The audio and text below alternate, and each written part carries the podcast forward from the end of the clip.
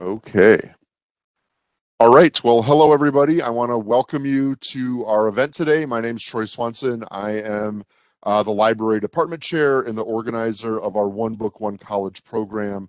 Um, I am super excited to welcome Ismael El-Amin to um, to give a talk about his um, rideshare uh, efforts um, and business of the Piggyback Network, um, which has been featured on Fox News Chicago and on WGN and it's growing, just launched this year. And for us, I think it's a really interesting um, kind of cross pollination uh, across our curriculum where it connects with sustainability, it connects with um, business, it connects with some of our programming classes. I think there's some interesting things going on, and that's why we wanted to, to have Ismael come and talk. So um, thank you so much for your time. And I should mention, um, Ismael has a, a, degree in electrical engineering from Princeton University, which is quite impressive. And so I'll be interested to see, you know, maybe mention how you got to this to this point. I think it's it's kind of a cool path to be down. So um, with that, I want to thank our audience members for being here, and I will um, mute myself and turn it over to Ismael. Thank, thank you again for your time.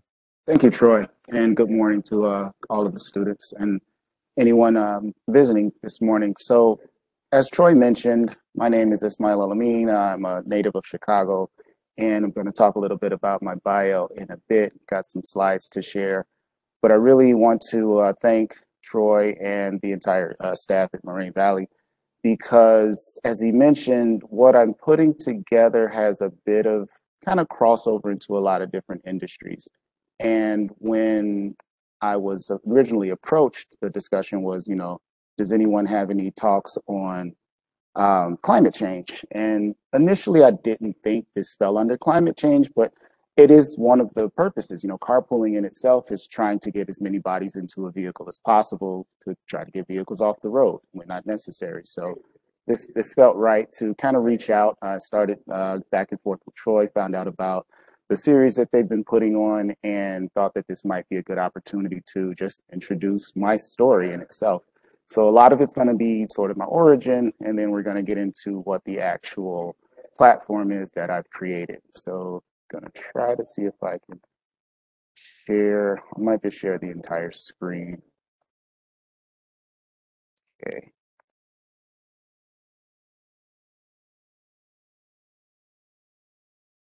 All right.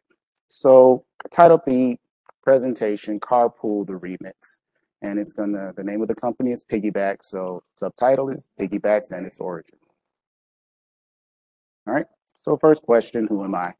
My name is Ismael El-Amin. I go by Ish. If anyone needs to address me, you can call me Ish. I thought I would outgrow that by seventh grade, then ninth grade, then college, then professional. I never outgrew it. I'm still Ish. Very childish, but it fits with my personality. So came up through Whitney Young High School in Chicago and eventually on to Princeton University, as Troy mentioned. I obtained an electrical engineering degree, did not spend any time with that degree. As soon as I got out, the job market was pretty dry, and I sort of sold myself as hey, I can figure things out, I can solve problems. Who has a job for me? And I fell into software engineering, uh, IT consulting to be specific, and sort of traveled around helping different companies with the problems that they had with IT, with software and learned on the job. A lot of what I'm going to say today is picking things up on the job, picking things up with what's going around you, with your own um, surroundings, with your observations, with things that people sort of pull you to the side and ask for help for. That's been my story. I, I sort of learned just by observing and, and by experience. Today, I am a software engineer at Blue Cross Blue Shield Association. Been with them 11 years now, um, 18 years total in the industry, software engineering, and also volunteer quite a bit. So I'm the director of operations for a nonprofit called Revitalize Black Chicago, and I'm also the chair at my daughter's uh, local school council, uh, CPS school, Skinner North. So that's highlight of who I am today. So talking about carpooling, and, and again, that's the tie to climate change discussion. And I'm 39 years old. I was born in 82, and things were different. We're talking cell phones, if we're talking the internet, if we're talking just access to individuals and how much we communicate. And I always remember a time where if you needed a ride somewhere, not everybody had a car, not everybody had access to a car, not everybody's car was available. It was pretty common to ride with someone else, to, to get a ride to the store, to get a ride to where you needed to go. And growing up, I sort of saw that that declining as I became an adult myself and a parent myself. I don't see it a lot. I don't see a lot of people sharing cars. I've got a large family. I've got two brothers, two sisters, and my wife's got two sisters and in-laws and my parents and everybody's still in Chicago. So if we need help, we lean on help. But statistically, Americans don't really lean towards carpooling. 77% of Americans who drive to work, single occupancy in the car. That means that one car travels one person, sits in a parking lot, travels one person back home and only 10% as a population of Americans carpool. And I'm highlighting Americans because across the world, different, totally different strategies. And I'm also looking at over time, is it just me or is it declining? Census shows that it is declining. The peak of about 20% in the 70s and early 80s is down to about 10% as of the 2010, 2015 numbers. So some of the reasons stated reliability. If I need to get somewhere, I trust myself more than I trust you. I trust the bus more than I trust you. I trust Uber nowadays, Lyft, the different rideshare opportunities more than I trust you. Flexibility. If I commit to riding with you or driving you, do I really want to stick that out for the next five weeks, 10 weeks, even one week? I might not like it. I might need to change my schedule. I might need to adjust. I might be going a different direction or want to ride with someone else. It's there's a there's a theory that if I get in this and commit to this, maybe I won't be able to ride it out because something changes. Flexibility is definitely important. Then there's the riding with strangers. And it's funny when these numbers came out, the rideshare industry is existing, but it's not as big as it is now. We ride with strangers all the time as adults. There is no problem jumping in a car are you Rick? Okay, let's go. Sometimes, are you Rick? No. Okay, let's go. Um, people have sort of flexed on that that sense of riding with strangers not being the norm, and that's what happens when industries change, when there's innovation, uh, when there's things that that can say, "Hey, you may not trust this dr- car driving up, but you trust the company that they drive for." So we're seeing that start starting to change. But these three reasons: reliability, flexibility, riding with strangers when we're talking about adults carpooling, this is something that kind of sticks out as one of the reasons people shy away from it. Okay. Going back to my childhood. My childhood, I lived on the south side of Chicago, and I've got two graphics here. One is me getting to baseball practice as a 10 year old. One is traveling by bus, CTA bus, public bus system, and the other is traveling by car. And I like to highlight this story because 10 year old, my brother was two years older than me, so you have a 10 and a 12 year old. I actually think I started when I was nine. My parents were both working, and sometimes we would get dropped off by the school bus at home, and neither parent was available to drive us to baseball practice. And baseball practice was, you know, extracurricular, it was fun, it was something to keep us busy, out of trouble, and things like that. So it was important that we make it there. But we were on our own getting there parents just couldn't break free from their schedule. You know, I, I kind of joke about the the working parent schedule and the children's uh, school schedule as being sort of like the hot dog bun and the hot dog, where the number of hot dogs sold in a package is not the same as the number of hot dog buns sold in a package, and there's always just kind of this offset. The nine to five working schedule for an adult does not match with the 745 to 245 815 to 315 schedule of a child it's just it's very difficult to make those line up. So here we are sitting at home and we've got to find a way to get 20 miles away, 18 miles away, depending on where we're going. Sometimes they were games, sometimes they were practice. And, you know, we're relatively young, but here we found ourselves on the bus. And we're taking that bus and we're navigating, transferring the bus, jumping on with our equipment, with our cleats, with our, you know, jerseys and things like that sometimes we'd be able to get a ride. Sometimes another parent might be going our way. Sometimes we might have someone that that doesn't mind taking out of their schedule. So I put the travel by car there as well. And it, it's it's just kind of showing on a daily basis. This is something that we experience as children. Someone else making sure we got to where we needed to get to because our family was working at the time. So this is me as a 10 year old. The baseball season. Fast forward to me as a 12 year old, now I'm playing football at Washington Park. Different location, same scenario.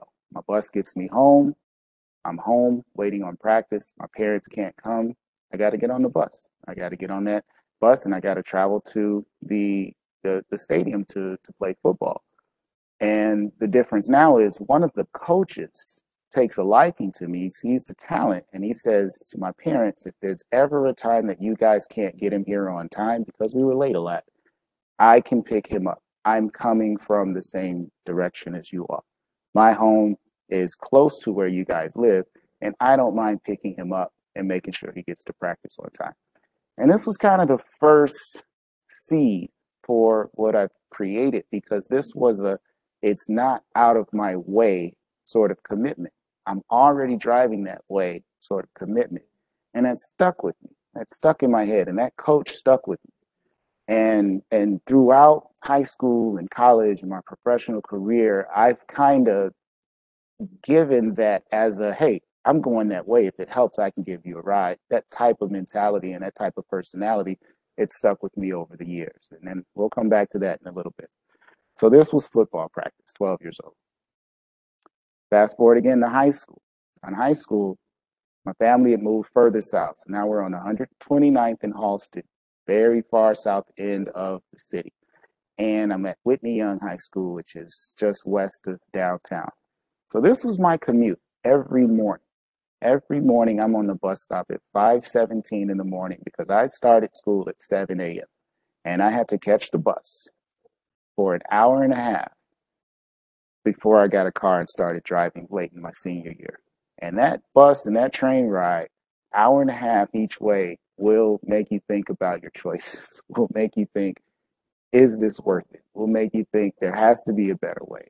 Wintertime, you know, I'm out before the sun is out a lot of those mornings, and it's just the commitment that I'm making to myself, that my parents are making to them, to myself, about this education. It's like, this better be worth it.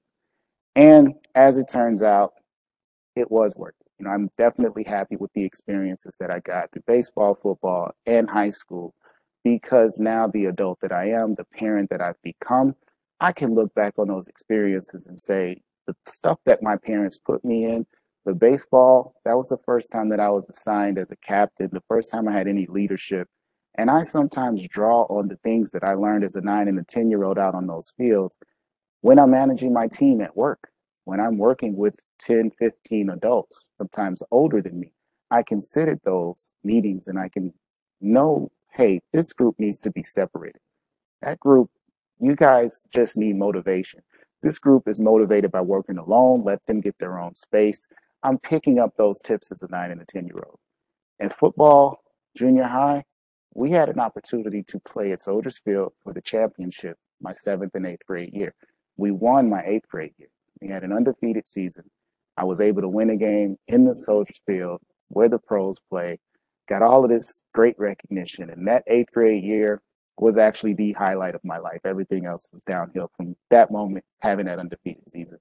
And don't tell my wife and kids I said that, but that was the highlight of being a child at the time. I had to, I got to play at those fields. I got to see those sites. I got to be bigger than just my own little kid from the neighborhood self. And all of that stuff played a role. And it all goes back to having the opportunity, the access, the transportation to be able to get to those locations. So now I'll fast forward. I'm a father of three. My three get dropped off at three different locations, and I'm the driver. Nowadays, we're working from home, but there was a period where at the end of this commute, I'm driving downtown to my office, and that's going to start back up in November sometime once we reopen the office downtown. So I have three different drop offs in a seven seater vehicle. We have Buick Enclave, seven seats, three in the very back, two in the middle, two in the front. My first leg, start off at home, the bottom of that map, I'm going to drop my son off. He's two years old, not yet in school. I drop him off with my in laws. Very fortunate to have my in laws in the picture because they save us a lot of money and they save us a lot of headache and a lot of stress. So, drop him off first. Got the other two in the car. From there, we dropped my first daughter off at Bronzeville Classical. It's a school we had to test into. It's a school that we had to know the start time of because I have to get from that drop off to my oldest daughter's drop off without being late every day. This is just a commitment we made to stick it out until they get into eighth grade and go into high school. So just the testing and the planning out of the schools and everything like that revolves around transportation. And this is this is not uncommon for Chicago parents to go through these decisions. You know, even can we have another kid? Like you got to think about this planning process or it's going to fall on you. So I'm driving these 21 miles every day. And every time I drop a kid off, I get another empty seat in the car. By the end of the ride, going from Bronzeville to Skinner, we've got two people left in the car, five empty seats. And I, again, all of this goes back to when I was in high school and my coach saying, Hey, I live near you guys. I can pick him up and make sure he gets to practice. Sort of thinking that. So, about three years ago, I start looking at the problem that we have. Parents. Parents need help. Parents need help. I I have a mentality, I have a, a drive, I, I'm committed, and I know that I'm gonna sacrifice this stuff at the beginning but not everybody has that that privilege. Parents are rushed. We're busy. We call it work life balance. We don't call it a life work balance where job comes first. We have to make sure we're taking care of the job. So a lot of times we're taking those calls and we're taking those meetings and we're taking those those interviews and taking on all of that responsibility because the job pays the bills. The job is where the money's going to come from. We have the added inconvenience of COVID over the last two years. You know, when I started this three years ago, COVID wasn't, you know, even even publicized. But as it came about, it really made me take a pivot into the way I was thinking things. Parents are multitasking. You know, we've got a ton going on. This this schedule that we have, it's in addition to being able to work out. It's in addition to being able to socialize. It's in addition to having some type of interaction outside of your your busy parent life and your busy uh, work life. And we, we want to take on different things. We want to travel. We want to do you know fine dining experience the city we live in have some type of fun and sometimes just take a break and do nothing. We have a lot that we want to take care of. We can pay for help. It's possible to get your your private chefs it's possible to have a private driver it's possible to have uh, someone that's kicking your butt in a boot camp and helping you with working out staying in shape and staying fit and all of that comes at a cost all of that there's a price to Nobody is out there offering up these services to help your life out. You're not helping their life out. And those with the means, they may be able to juggle it. They may be able to balance and say, hey, look, I'm just going to go ahead and pay the professionals to do this stuff because I need to do that. That's more of a priority. But majority of people don't have that type of disposable income. So we find ourselves juggling, stuck, losing sleep. And it's a bit unbearable for some people. Again, Parents are busy. That's in there twice. Don't forget about parents being busy. And we go back to the beginning with this carpool. Strangers are scary.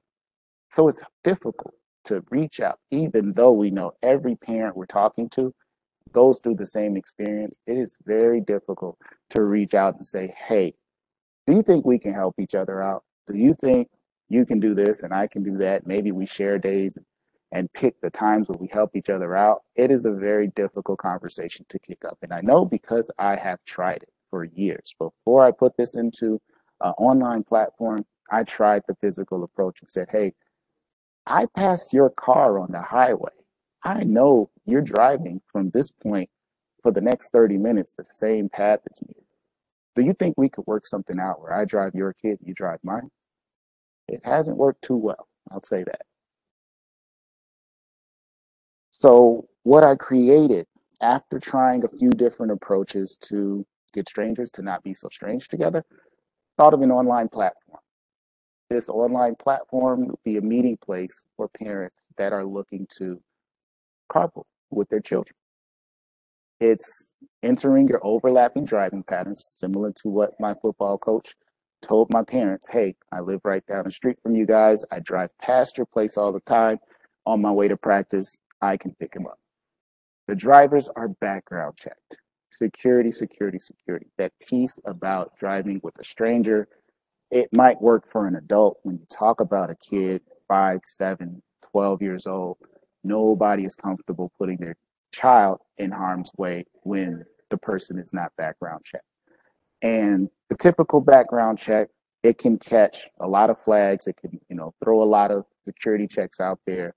But what I've added on an additional basis is after the background check, the families meet in person before they agree to work together. Before the first ride happens, sit down with the person, have lunch, meet them at their home, check out how they drive, get a sample of how they drive. Have the children meet the parent, have the other child meet the parent. Is there anyone else in the household who we can talk to? Whatever screening process is necessary for the riders to be comfortable, for the parents to be comfortable with that driver, let's make that happen. We don't want it relied on my checklist. We want it relied on the customer's checklist. So once they've gotten that security piece, and on top of that, the background check provided by Piggyback, that's when the match becomes official and they can start scheduling rides. The driver for another family earns points for sending their own child. There is no cash payment for the driving side of things. The idea is you're along my way. I was going that way anyway. Come on in. And there is a payment system in points. Those points are only usable if the parent that does the drive wants to send their parents. So my coach, going back to my football days, my coach giving me a ride to practice. If we were riding on piggyback, my coach would be getting paid piggyback points. And that's only usable if my coach has a child that they'd like to send somewhere else on a different date. So that's important to know. All of the ride shares, all the existing competition, all of the paid drivers, all of the van services, they are paying professional drivers a fee, a rate in order to do their driving. And that bumps people out of the pay scale that Piggyback is offering. Piggyback is very affordable because it's throwing a little bit of money at the families that are already en route for what they're driving. We are priced to include everyone. We're creating access for those families that otherwise would not have been able to go to that school, otherwise would not have been able to get into that dance studio, that karate dojo, to travel to that music studio because it's out of range. It's too far, and my job is not letting me, or I don't have a job, or we don't have a vehicle, or there's other children in the families, and I need to focus on them. You're on your own. There's a myriad of reasons out there why decisions are being made not to enroll students in one school or engage them in certain activities. We're trying to take transportation out of that excuse. Take that as one more reason that we can take off the table. Because if you've got parents that are already driving that route, we don't have to worry about the boundaries, the borderlines. We don't have a bus that drives that many miles or that's out of our coverage area. The coverage area for piggyback is where parents are already driving. You know, take you back to the maps that I was driving as a child and I was riding as a child. Realistically, there are no boundaries to what is available out there. So bringing us back to the impact on the environment, We're talking climate change, that's the, the theme of the series. I did an analysis two years ago of my my daughter's school. This is my oldest daughter. She's been there. This is her fourth year. We put out a directory of where all of the different families within the school live. And some of those families they will list if they're accepting to carpooling. So what I did was I took the addresses of all of the publicly displayed addresses of the families and I mapped out how many miles that family drives to and from school every morning. And there's a total of over 2,000 miles every morning. And I took the duration of those rides. Those parents of 500 families drive about 240 hours every morning on the road. And in a week, That's 10,800 miles that they drive just in the morning commute in one week. And if you look at what the average car emits, roughly four metric tons of carbon dioxide in one week just driving in the morning. Compare that to the average vehicle, which is letting out 4.6 tons in a single year. That's that's one morning for one week. Our school is putting out the equivalent of one vehicle for a single year while everyone is riding in one car. And I'm using those numbers just to point out these are small rides. These these are I have one of the longest commutes and our ride is 18 miles from home from the school. So this is not this is not talking, you know, long distance truck driver mileage. This is just a lot of families making that same short commute repeatedly every day, every morning, taking those trips where we could condense that down.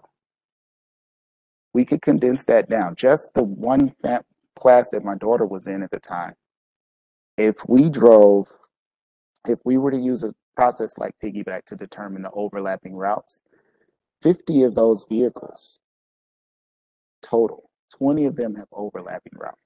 So we're able to knock that down from 50 vehicles on the road every day to 30 vehicles on the road every day if we start talking about some type of a carpool option.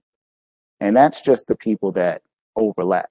If we start to say who's willing to go out of their way, that's a totally different thing. But that's just knocking that down by 30 in one class, knocking it down by 20 in one class. And those are the approaches that I made to some of the parents as sort of, a, if we look at this as it may be inconvenient to me as an individual to come along and say, okay, I'm going to take an extra kid, I'm going to take an extra kid, I'm going to go out of my way five minutes and grab this child and take them to the same destination as my daughter.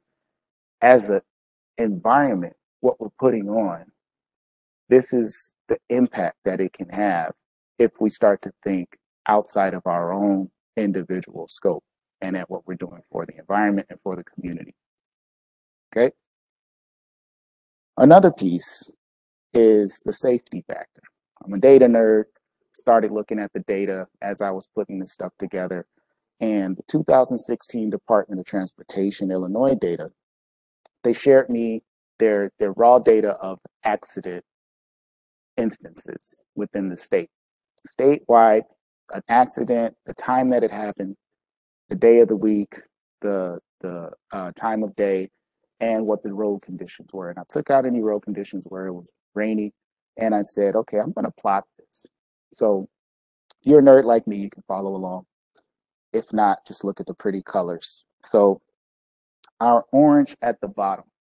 These are Fridays in the year of 2016 where there was no school.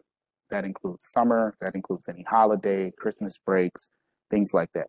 When there's no school, our orange line at the bottom is the number of accidents that happen by time of day. And we see a hump around 7 to 8 a.m. and then we see a little bit of a hump between maybe 4 and 5 p.m. Those would be our, you know, rush hour times, and that makes a little bit of sense. If we ignore the blue line at the top for a bit and we just look at the gray, the gray would be where those lines should be if every Friday was no school. If we took that orange line and extrapolated out for 52 weeks, it would be as high as the gray line. What we see instead is the blue line. The blue line is where the Fridays where school is in session. School is in session. The only difference between the blue and the gray is the extra vehicles on the road because school is in session that many accidents are happening because of that extra traffic. And with that traffic comes the road rage and comes the personalities and comes the rushing and the texting. And I was on a business call and my kids got to get there because I got to get here. Those numbers, those spikes that we see in the AM and the PM, the height of those spikes. It's not a smooth rise. It's not, it's not the gray line. It's those extra accidents that we see because people are enraged and those extra cars are on the road. So we're talking an impact on the safety side as well as an impact on the environment side. And not to mention the community is actually getting closer because now you don't have parents sitting in waiting rooms, waiting for the child to get out of their practice or their session, not speaking to each other, buried in their phones. Some parents choose that time to take a nap out in the parking lot and not engage with other people. We're taking that away because now we're saying, instead of you bringing your child, what if I did? What if you took the day off? What if you use this time to go grocery shopping? Use this time to have a relationship with your other children or just catch up on Netflix, do whatever it is you're trying to do. Those extra moments that we can grab by saying, let's condense down into one car and, and see if one person can take this this time. The next time we can rotate to a different parent and sort of spread the wealth out. Okay. So that's the end of the slides. And I can take some questions or I could jump right into the uh, application itself. Um, I see got something from Shania. Good morning, Shania.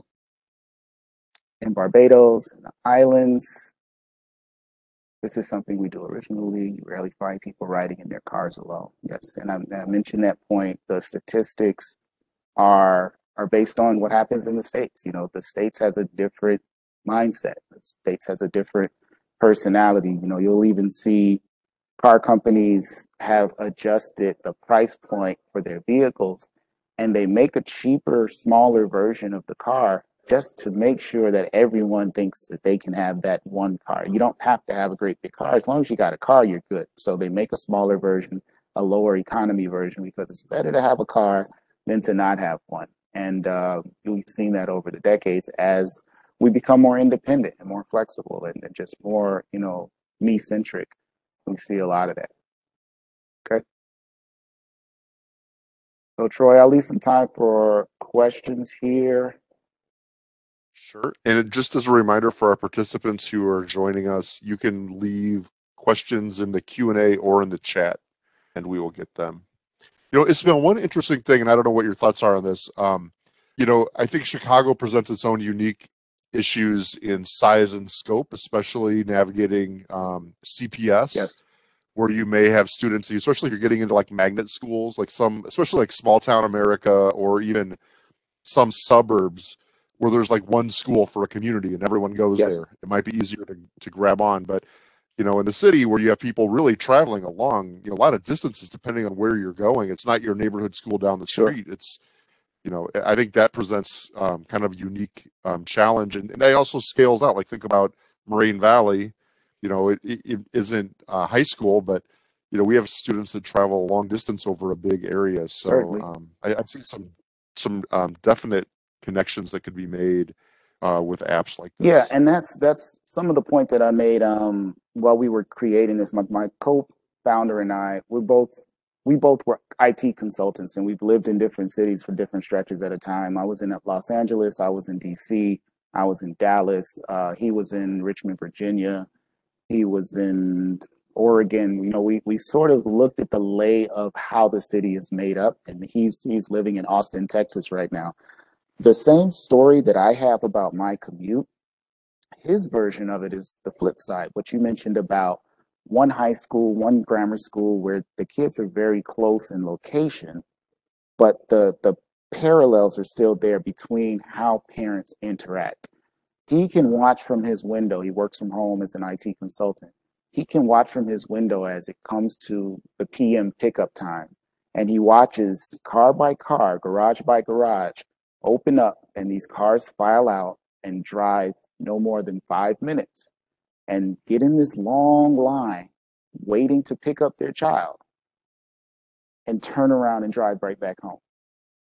So although Right, the distance is different, the, the mindset and the, the pattern is still there. There's a there's a stay-at-home parent or a work from home parent or a nanny or or an older brother. Somebody's assigned that task of you pull that car out, you go to the school, pick that child up, and you get them home. And it's it's it's funny how the different, you know, like you said, the different demographics and different cities and structures and sizes and everything, they kind of still boil down to the same mentality and the same structure. but good point. Definitely good point. The different cities afford different opportunities. Yeah, and there's still that mindset. I think it's just maybe an American thing of you know my car, I go where I want. Yep. But uh, Yep. And there's definitely Sh- there's something to be had with that, and the, the flexibility is a big piece that we want to emphasize when when you're signing a child up for an activity. You're signing up for a duration. I'm going to do tennis lessons for this many weeks. I'm going to do ballet until this show in this month. You're you're committing. I'm going to get them there every week. When it comes to real life application, there's variables. There's times where okay, it's not going to happen this week. I can't do it this week. I got a meeting that night. So in real life, we are constantly changing our plan. We have a, a commitment that we want to keep, but we're constantly changing our plan. So our relationship model, you're working with another parent. If you can't get it done, you just say, hey, that day doesn't work for me. Your contract's not voided. You're not paying for anything you're not using. You're literally looking at them as, you know, each time I need something, can I rely on you? Yes. Can I rely on you? No, not this week. Okay. Next week, can I rely on you? And you're you're making it work in real time with flexible schedule. And sometimes you may have two parents that match for the same route. Where if one can't do it, you got a backup. Or maybe you alternate. Or maybe you bring everyone in on the conversation and say, hey, tell me which weeks work for you and I'll put you down. And then whatever doesn't, I'll have the backup plan. It's making it a flexible enough system where you can make it work out on your own time instead of feeling like you're locked into this schedule, you're locked into this contract, and you're paying for it even if you're not using it. Okay. that's great. That's great. All right. So I've got what I'll walk through now is the the platform itself. Bring this up. And it's not a mobile app yet. Everything's done through the website. So the website itself is www.piggybacknetwork.com. And this is what you'll see on the home page on the desktop. It's also on the mobile version as well. And I'm signed in right now as as a driver that's been approved. So this this is the way it would look to someone who's passed the background check. Um, as you come in as a regular member, sign up is free, but there's certain access that you will not have access to unless you go through the background check process to become a driver. So the homepage, it walks through the different the four different pillars that we can offer here. So you, you would enter your locations. From a location, you would create a route. Once you create a route, you can either offer that route where you're offering to drive, or you can request a route where you're looking to to have your child picked up.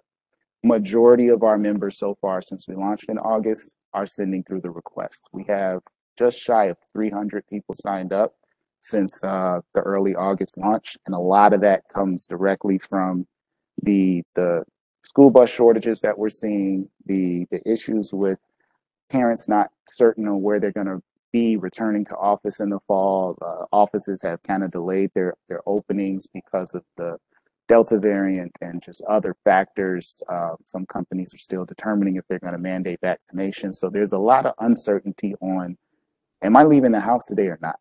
And as we have that, the kids have to be in school physically. So we have parents that are saying, sometimes I used to drive, but now I don't want to. Sometimes I, or I always drive, but I don't want to anymore. Or I was on a bus service and that bus service canceled me.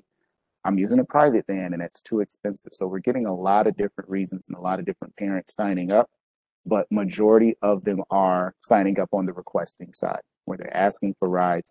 We could use a lot more parents that are willing to offer up and say, hey, look, I'm already driving that way.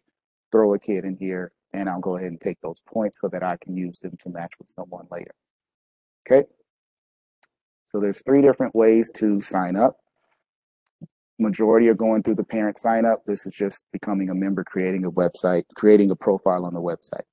From there, you would have the option to become a driver. And here's the mentioning of the background check. We're partnering currently with um, goodhire.com. So they do a number of HR background screenings. So they let Piggyback create its own custom background check. And what we're looking at is four different things for our drivers. We want a county criminal level background check, which is going to check any of the counties that you've resided in to make sure you don't have any offenses at the court, court level in that county. There's also a national criminal check where it's going to check at the national level in case anything slipped the, the county check. Because we're dealing with driving, there's a motor vehicle check, and that's going to check for speeding or any accidents that are against your driver's license.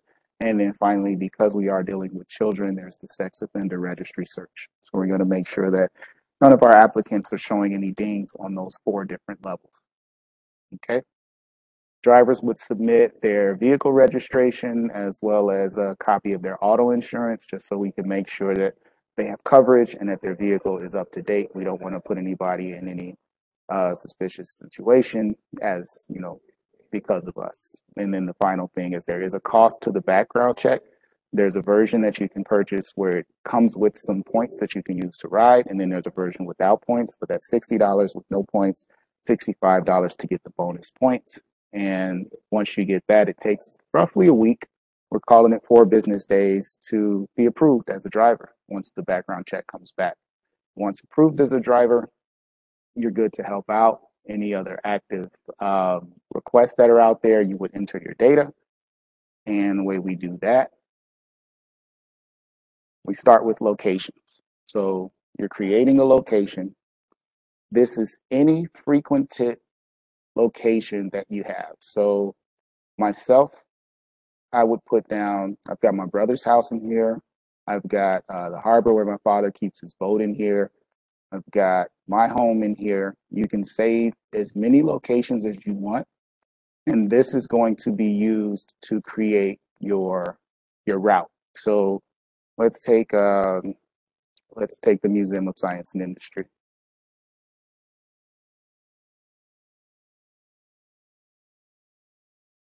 So let's say this is one of the uh, locations that we want to save. So you're going to verify, make sure that's the place you were talking about, and then we're going to save it and call it MSI. So once we've got at least two locations created, we're going to go to routes. And your route's going to let you take two of those locations and create one is your origin and one is your destination. So these are the different entries I've made. Let's take Museum of Science and Industry as my origin. And let's say my kid needs to get from Museum of Science and Industry to the YMCA. Okay. So the first thing we're going to do is verify that route.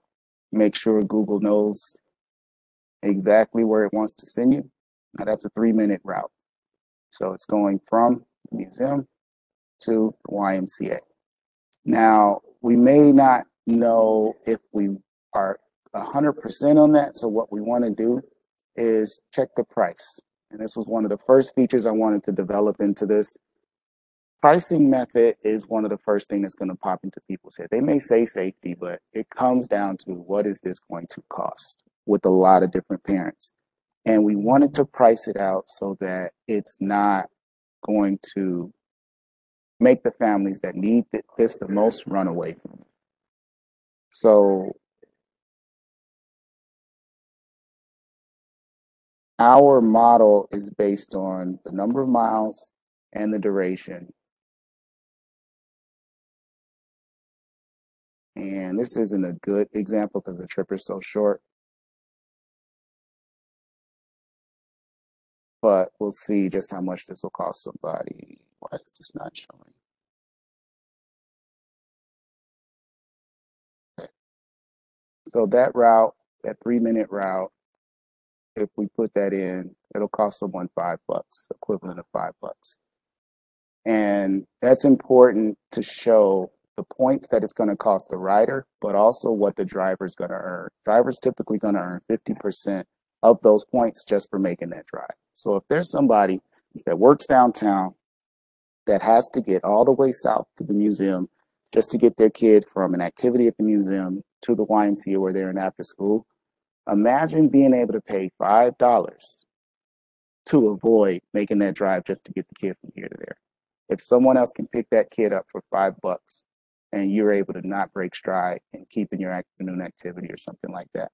That's that's why the pricing piece is there, and there's no peak, there's no surge pricing. With the pricing that we quote you for when you request, is the pricing that you'll get, and that was important to a lot of parents that if they use Uber for their child now, there's a price that you look at, and then once it's actual go time and everyone's calling upon Uber, price goes up and everybody's getting in, um, in an uproar. So we do add the ability to check on the price before you submit your route. And once you're satisfied with that, you submit the route. Okay. Now we've created a route. The next thing most people are going to do is request a ride. So we've created locations, we've created routes, and with that route, now we want to create a ride.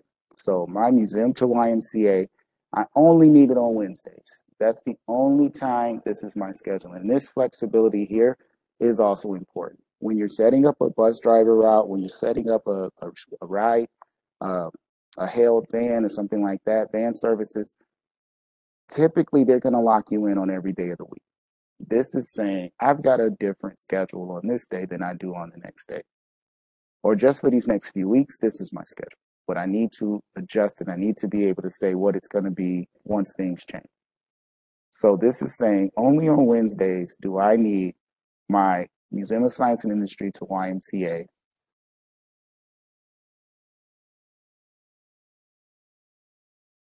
And you also can list out the time that you need the ride. So if my evening, if my afternoon ride is saying I need this from 5.15 to, they leave between 5.15 and 5.20, and they need to get to the YMCA by 6. They got basketball practice that starts at 6. So you're going to say that's the time and the day and the route. And then you can also list, because this is for children that go as small as infants, do you need a car seat? Is there anything about this trip that's going to require the driver to have a car seat? Now, it's not saying that the driver has to bring one. This is just saying I'm requesting one. The driver and the offer will meet in person before this ride happens so they can hash out these details. But just in advance, if they want to say this is a booster seat age child, they're going to say, I need a booster seat for this when they submit this route. And then your content's been submitted and it goes into the database. And we start to run a match to see are any of the rides that are offered matching the request that you're looking for. Okay.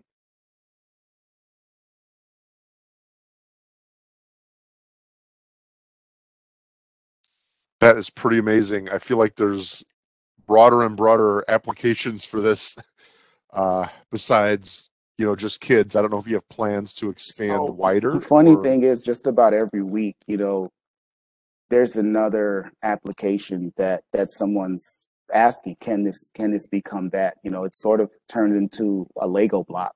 And the lego structure that we can create with this it's big. It's it's big and there's many of them so at this point, you know, I'm I'm not saying no to anything. I'm I'm definitely, you know, marking down what what the different thoughts are and what the different um ask of it are because I think it's just it's taking it's taking human behavior and sort of breaking it down and saying what can we do with this.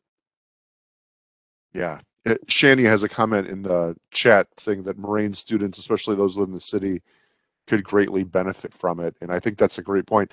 I mean, taking public transportation to Moraine Valley can be very difficult. We we have fought, you know, we fought to keep pace buses and routes open, but sometimes they're not very consistent and depending on the time of day. And if there's a 40 so minute gap between buses, you know, yeah, the yeah. world doesn't work on on 40 minute gaps. So yeah. That's right. That's right. I've been stuck in those gaps. I was uh I was coaching football my first year out of college at a at a high school and we had a game in the suburbs and I said, you know, my, my home is pretty close to this. I'm on the south side, so I don't want to ride all the way back to the school. I'm just going to take the pace bus. Some towns where the pace does not run after like six o'clock. And I learned that the hard way before we had cell phones. it's a long walk. yes, We're searching for the payphone. I, you know, not to go down too many stories, but I used to live in Oak Park, and I never had a car because I worked in the city. And then when I moved, when I got the job at Moraine Valley, I thought, well, I could take the bus, and you know, there, there's a Harlem bus, but there's actually two Harlem buses, and if you don't hit those buses right, it's it is it's one of those gaps that you stand for a long time, Certainly. and uh, it's just not practical. So, um, yeah, so this is fantastic. I mean, I think about also, you know, I drive to Moraine now every day, the same route at the same time. It would be super easy for me to put in, here's my route, Here, Yeah. who can I pick Yeah, up. and we have we have teachers who you know at, at the school levels that are asking like, because can this work for me? And it's it's certainly. You're, my mom was a teacher. My mom will be the first person that says, you know, do your kids need a ride? I'm going to be in the area, and my mom's in the area means I'm 40 minutes away. I'm like, Right. you don't have to go out of your way. I'll I'll take care of it. But that that idea of you've got your set schedule. You know you need to be here and be here, and you know most teachers would do fine on the background check because you got to get printed anyway. So yeah, I think that's um, I think that's one of the applications as well. And then there's the community aspect that the bringing people together aspect of it. You know, you guys see it at the schools, at the college level. People are on that phone. People are interacting with technology, and this puts people in person. This, this gets people to talking and gets brings families back together. Um, my my youngest, my middle child, she's in first grade now, but we just went through kindergarten, the first year at the school, completely remote, and we don't know the parents yet. And when we do see them, we got masks on, and it's like I'd like to engage with you and know you better, but it's it's difficult in these times to reach out and say, "Hey, look, you know, we're cool, you're cool. Let's be cool together." And this is a way to sort of crack that ice and just say, "Oh, the platform says we should talk. What are you into?" Right. Yeah, and it, seems like those businesses or community groups that actually rely on people coming to them physically could benefit from this, Yep. right? You're trying to like like the YMCA's that you mentioned or religious organizations where people may have trouble getting there, but they need to come because that's Yep. part of being there is the is the goal, right? Um, it seems like you know helping to organize this or connect people through piggyback Sure. um, would make a lot and of that sense. was that was one of the thoughts as COVID, you know, crept up. A lot of people froze and were just like, you know, the whole world's about to change. I was in the midst of developing this, and it was sort of a when things get more comfortable, there's going to be a rebuilding period. There's going to be a period where numbers are down, families are not comfortable putting their kids into this and that. You know, outdoor sports are seeing a lot more success than, you know, chess teams where you're face to face with someone for a long period of time. So there's a, a resurgence now that you know the, there's a potential for the youth vaccine right around the corner, and there's there's different you know strides being made to get people back into their normal swing of things. And this is here to help. This is here to help because we aren't the same people that we were before the the pandemic hit. Right. And and to bring it back to that climate change idea, you know, it, it seems like we as a society, and I would say I'm guilty as anyone else, are not willing to radically alter how we live, right? We we want to stay where we live, we want to stay in our communities, we still want to travel. And so, you know, one of our discussions this year around these these issues is how we build communities that are sustainable and still be able to do a lot of the things that we love to do. And it seems like this kind of efficiency where we can reduce carbon emissions, we can, you know, we can work together, um, seems to be one of those kind of, um, and I don't mean this in a bad way, but you know, ground level steps, right? Like very basic that um, that would would help us move in that in that kind of Yeah, direction. and I Like I'm not I'm not going to ride my bike to work every day. I just can't do it. like I live too far, and I don't want to move, and I like my Yeah, job. and I, So, I, I saw some quote. I can't I can't finger every word in it now, but it was along the lines of what you just said.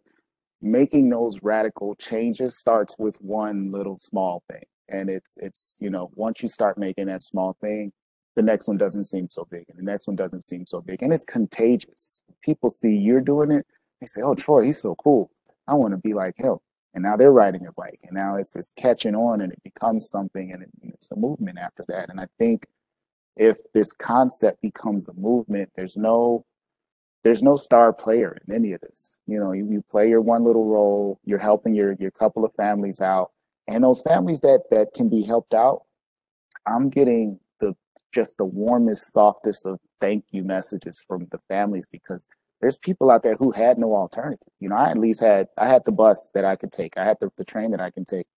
My first week of school, there's a family that um they stay out near O'Hare Airport and the mom was taking the blue line to bring the son to school an hour, hour 15. And then she stayed at school until he was done. Would hang out at a park at the Target, just kill time until 3:30 and ride the train back with him. She contacted Piggyback. She's asking, you know, is there anyone that can drive for me? And I say, we're low on drivers right now, but I sympathize with that story so much. I live nowhere near O'Hare. I'm going to drive your son. I'll meet you. You guys screen me. I'll be the driver until we find you someone because she has two other children. She Yeah, wow. a house to keep. She's got kids in school. She's got all these different things going on. That's the impact over those who, who have the means and can help. There's families out there who have no alternative, who are just looking for education, looking for extracurriculars, looking for ways to, to better their family. And I think somewhere in the middle, there's that that match. Yeah, wow, that's that's a powerful story, and good for you for stepping up. Holy cow!